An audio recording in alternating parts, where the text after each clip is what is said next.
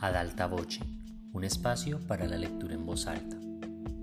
Hoy leeré unas breves citas del libro ¿Cómo maté a mi padre?, de Sara Jaramillo Klinert.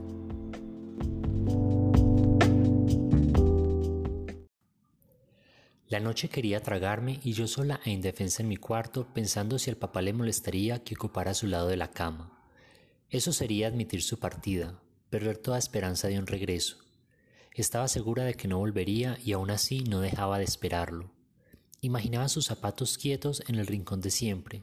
Los imaginaba acaso anhelando que volviera a calzarlos. Supongo que toma tiempo hacerse a la idea de lo definitivo.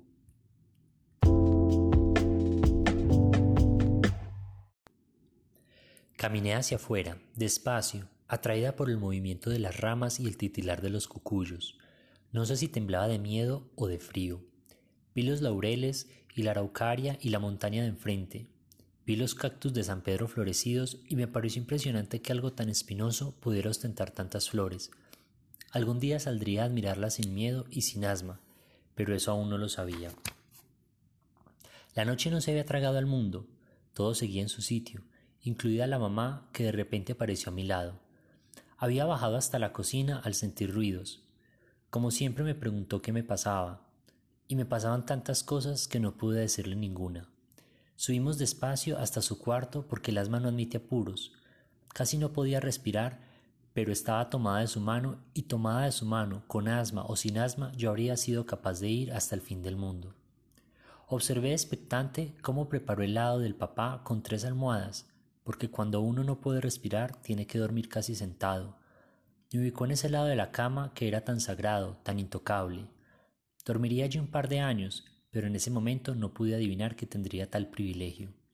Esa misma noche, en cambio, supe que el papá no iba a volver, que lo único definitivo de mi vida era su ausencia.